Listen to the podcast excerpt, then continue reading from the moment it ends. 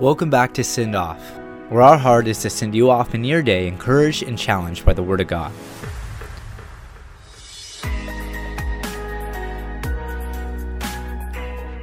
As we begin a series in the book of Romans, there's three words to note that stick out more in the book of Romans than anywhere else in the letters in the New Testament.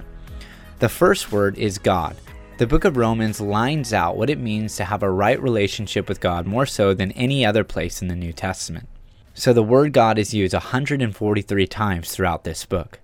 The second word is the word gospel, used more times in the book of Romans than anywhere else in the Bible, talks about the good news of who Jesus is, what he's all about. And we'll talk more about that in our next episode.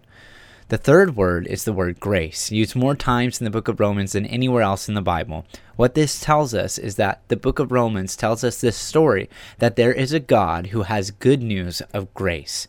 And grace is the great reminder to us that God's not out to get you, that God's not mad at you or upset with you or looking to bring wrath upon you, but He has extended His grace, unmerited favor toward us. It's been said about grace that grace is like a bottomless pool. It is infinite. We'll never fully understand the greatness of God's grace. So be encouraged by that today. The challenge is, is pray that God will reveal his grace more to you today.